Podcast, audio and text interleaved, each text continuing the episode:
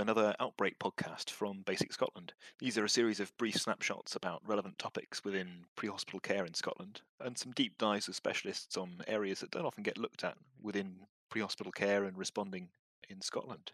My name is Dave. I'm an Army surgical trainee, a basics responder, and a mountain rescue doctor based in Pitlochry. And today, joining me is uh, Sergeant Peter Lorraine Smith. PLS has been a police officer for 22 and a half years and is currently serving as the National Search and Rescue Coordinator for Police Scotland. In addition, he's been involved in the Tayside Police Rescue Team for nine years now and acts as the main link man between the police and mountain rescue teams.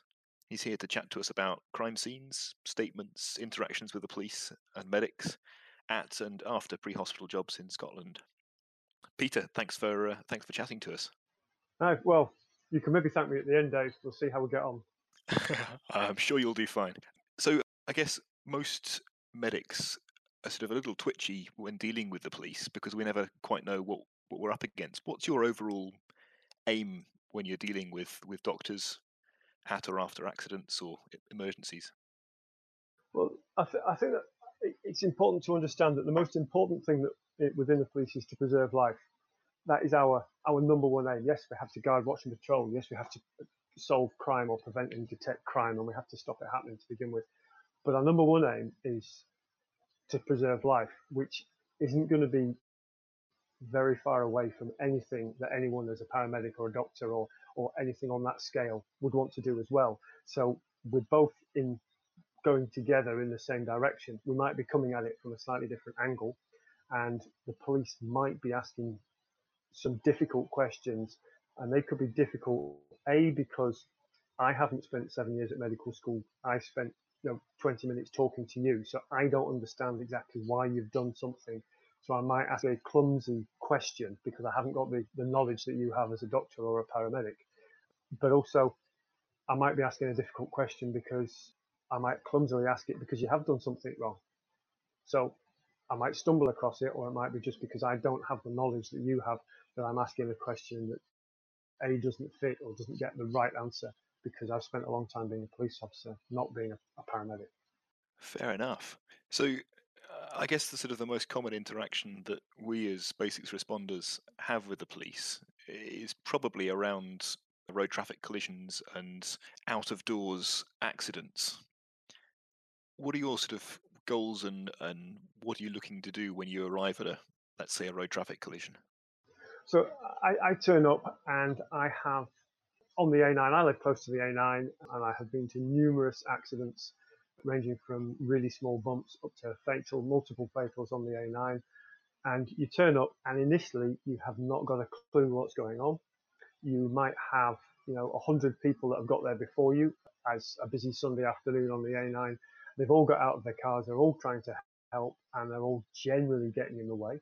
So you have to try and A, get the area safe, because there are still people approaching at 70, 80 miles an hour. And if there's other traffic cars coming, they're coming a heck of a lot faster to where the scene is. Nobody ever knows where they are when they're driving around the hills uh, and, and, roads of Scotland. So we will get um, spurious locations given to us by the caller. I think the worst I've ever had it was being given a location that was actually 60 miles away from where the accident took place on the same road, but 60 miles further down the road than, uh, than they were claiming it was. So A, we've got to try and get to the scene. We've got to find out what the heck's going on. We then have to try and put some order into what's going on in there. And I want to preserve people's life, but if I put hands on to a casualty, I can't then use the radio. I can't then use any other of the skills that I need to use to keep other people away and get the people like yourselves, the doctors, the paramedics, into the right location. I also then have to triage all the members of the public that are trying to help because there seems to be a number of Walter Mitties that drive up and down the roads offering help, saying that they are an A&E doctor but there also is a huge number of A&E doctors, of nurses and paramedics who are off duty who will stop and help. Now, they don't have ID cards, they don't have any med kit with them, but they seem to know what they're talking about. And I have to make a, a snap decision in, in nanoseconds is to say, yes, you can help. That would be brilliant. Thanks very much. Can you look after this casualty? And no, you can go away because I think you're an absolute joker. So I have to make that decision almost off the top of my head. Sometimes I recognize the person and it's great. Sometimes you just you're dealing with difficult cases. It's uh, yeah, not an easy snap call to make.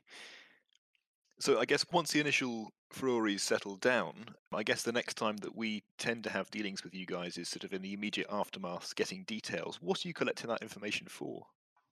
Well, I'm I'm collecting details of of yourself. So I want to know who you are, how I can get hold of you again. Often doctors are reasonably transient characters. Some of them will stay in a location for years and years and years. Some of them will be moving on to a new job in months to come. And if you meet up at meet up on the A9 somewhere, they may well be just passing through, and they might be from another part of the UK or even uh, other parts of Europe, the world. So I need to be able to get hold of you because this might end up in a court case. So I need you as a witness to uh, to go, be able to stand up in court and say what you saw, what you did, what happened as a result of that.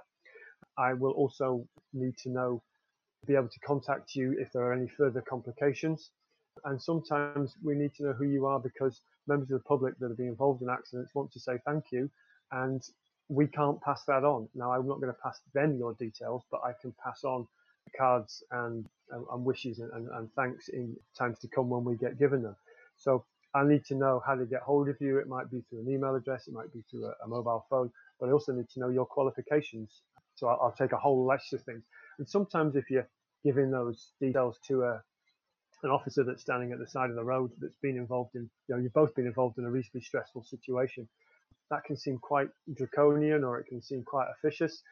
And it's just because the police have a clear way that they, they speak to people and a, and a sort of very direct, right, what's your name, date of birth, where were you born, what's your profession, where were you qualified, what's your mobile phone number, what's your email, and and the questions come out bang, bang, bang, bang, bang. Because um, we ask a lot of questions, so we get used to it.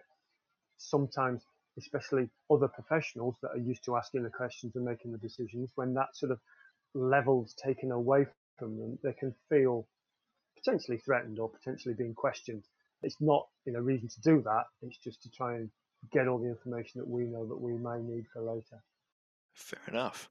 So I guess the next thing, the next time that we have contact with yourselves, is is often sort of the formal statement.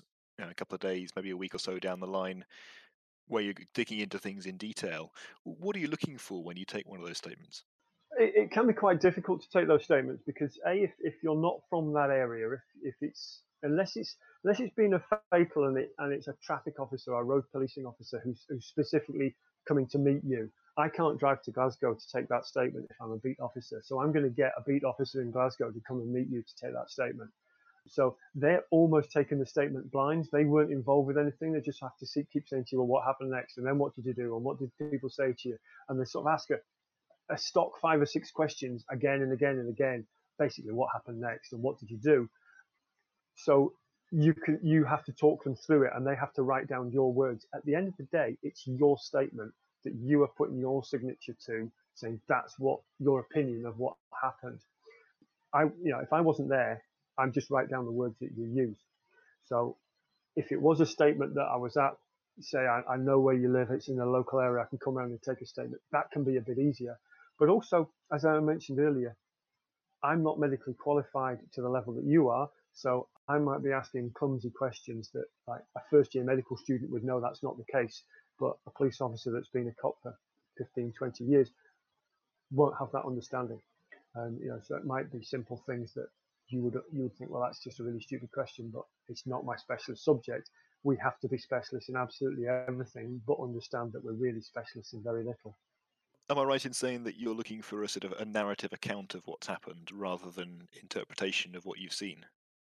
Yeah, I, I want to know what you did. So you will have been driving up the road, um, and I said maybe say who were you with, what car were you driving? It was your own car, it was a works car um, and you've, you've, come across an accident, and I'll, I'll, I'll, want you to try and explain to me which way the vehicles were facing, because that's something that the police can get hold of, because that's something we deal with every day. So you were in the, the, the outside lane of the dual carriageway, and there was a vehicle parked facing the wrong way.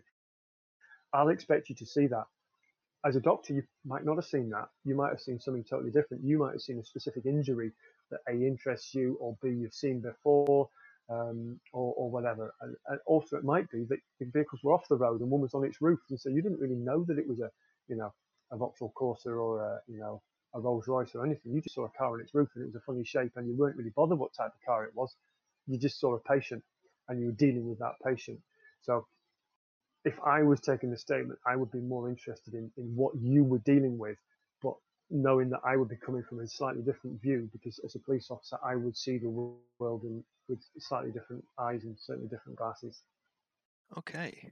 So I guess the next question on my mind is quite often I'll go to a cardiac arrest in somebody's house, and frequently these are these are unsuccessful. And there's then a little bit of a pause when the ambulance crew speak to control and potentially have to inform the police.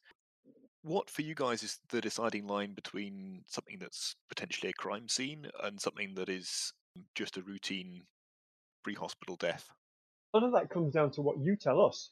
So if we get a certificate from the doctor saying this person died of this and that could be expected, then we're quite happy to pack up and go home. If it's an unexplained death or it's not expected in any way, shape, or form, then there has to be a level of investigation. And then, if there's to be a clear cut reason as to that really shouldn't happen because of the age or because the knife sticking out the person's back whilst, you know, etc., then it becomes a crime scene at that point. It's always a scene until we can prove it's not a crime scene, it's a crime scene. Now, the, the example you've given to me of you going to a cardiac arrest, possibly of an elderly person that was expecting it, I don't expect that we would ever get told about that. There might be something lying about in the house that gives you those spider senses that you just think, hang on, there's something not quite right here. If you think there's something not right, there probably is something not right.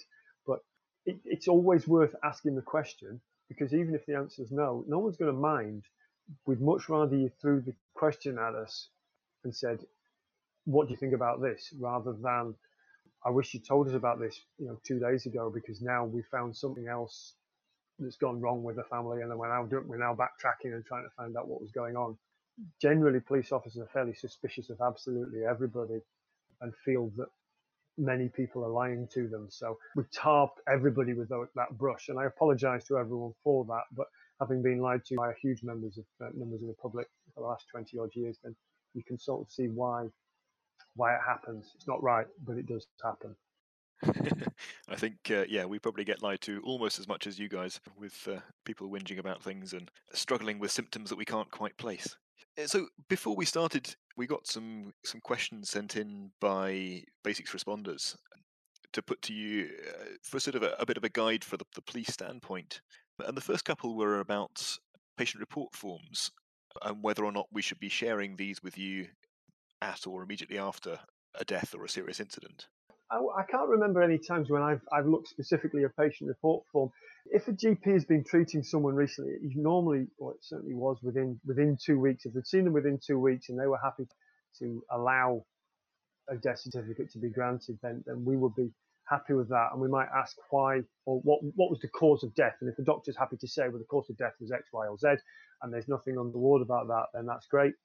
If they don't know, then it might have to go for an autopsy, which again is we the body would get sent off, and, and, and people far cleverer than me would make those decisions. I would ask possibly if we were looking for patient report cards, that was because a case was being reported to the fiscal, and there was a level of investigation after that. You know, the stock phrase that a, body, a, form has been submitted to the fiscal is just because we have to tell the fiscal about every death uh, that, that comes across the police tables. If there was more of an investigation, we might get asked by the fiscal for particular paperwork you've got, but that would come with a letter, and we will be able to show you that. So, again, if there's any issues, I, I don't think there's a problem with you know, speaking to the, the officer directly and saying, well, why have I got to do this? And that, that you should be able to get an explanation as to that. And if that explanation doesn't meet your expectations, then you can make some further inquiries with the fiscal that's asking. I wouldn't be expecting as a police officer to ask for anything like that just out of interest because if I don't need to know it, I really don't want to know it because my head's full of other things. That's no, that's really useful. I, I, did some digging before we chatted this, this, evening to the GMC guidance on this, and uh, the General Medical Council is quite clear that patient confidentiality extends from our side and after death, just as it was before death. So I think our answer should probably be that routinely we wouldn't share anything unless there was an immediate threat to life, and that the, the fiscal can get hold of stuff down the line through the sort of the, the formal channels. Yeah, absolutely. Um, I, I, can't see any any problem with that. If an individual has a specific case about that, then you know they can look into that with the officer in charge of the case, or their supervisor, or someone someone at the station. But I wouldn't be expecting to ask for it, and I wouldn't be being expected to be offered it without the fiscal asking for it. Okay, the next question was when would you consider a road traffic collision to be a crime scene?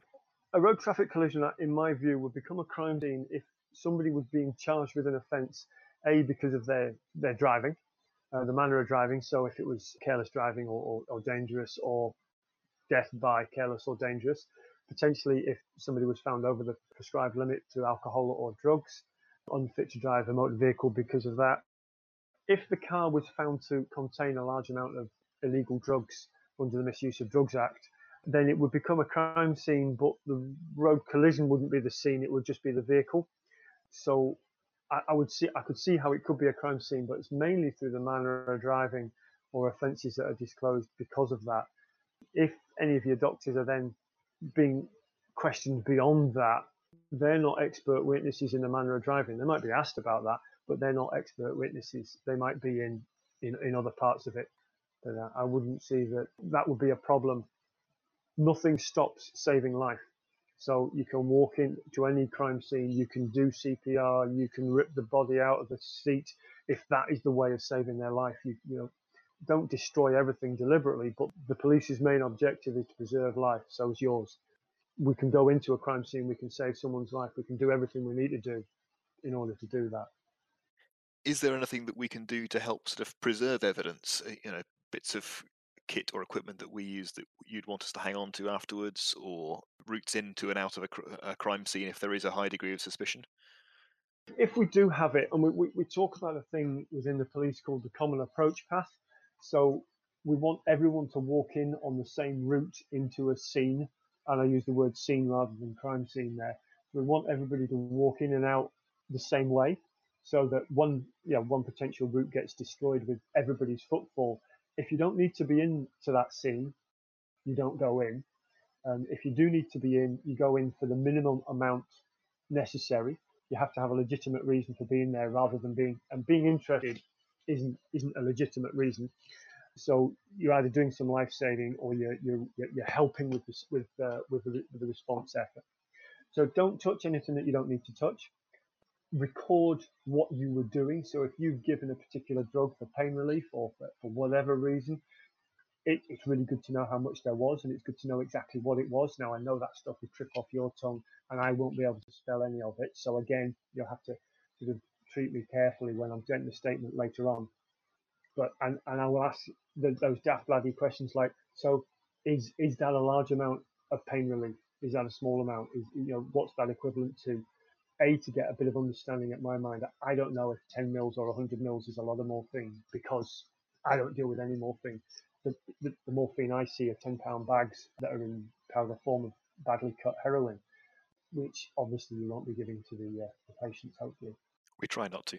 Yeah, don't touch anything that you don't need to. And if you do do something, just tell me that's what you've done. If you did move something for whatever reason inside a house, or a, at a road traffic collision that just looks really, really weird. I'm like, so why, why did why did you do that? I remember going to one where a, a police officer's gone right up to the crime scene in their vehicle because they were the first person there, and then it, it looked from where they parked their vehicle that they'd caused the accident, but they arrived five minutes later. So it was if you just turned up an hour into the into the accident, you'd think, well, this police officer has caused the accident. They've knocked the motorcyclist off their bike, but they hadn't.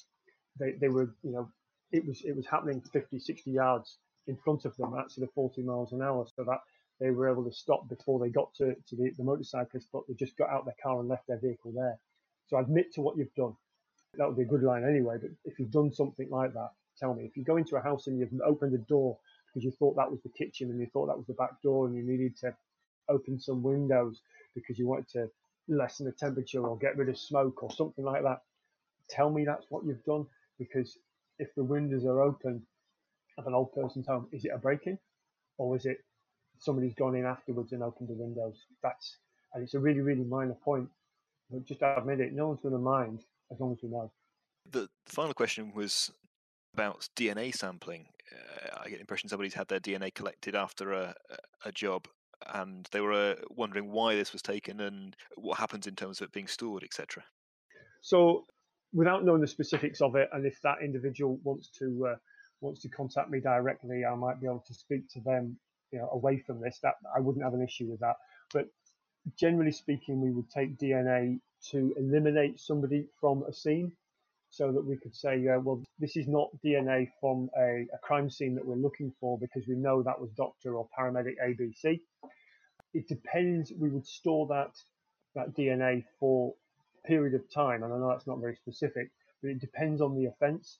So there will be some. If, if it was a murder scene, then we would have to keep it for the whole trial. We'd have to keep it until there was had been any appeals, and it might be kept on record for a considerable time after that if, and then there are other types of offences where it would be kept on for longer. For someone to have their DNA taken, it was probably, and I use the word probably, they're quite a serious offence or potential serious offence that was there. So uh, that should have been clearly explained to them, and they probably would have got something written. I would have imagined they'd have been given something written uh, explaining to them why it was being taken and how long it was being kept for. So it might be a friend of a friend that's had their DNA taken but it should have been explained to them.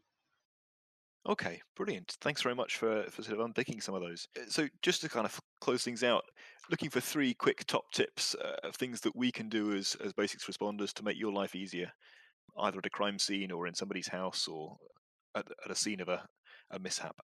Understand that we're all going the same way. We're all trying to preserve life. That's the number one thing. So, we're all aiming in the same direction, potentially coming at it from slightly different angles if you are off duty and you can be carry your badge, that's going to get you through and let me help you if you're off duty and helping up on the A9 a lot quicker than if you just rock up and go, I'm a doctor, honest gov, I'm sure I can help.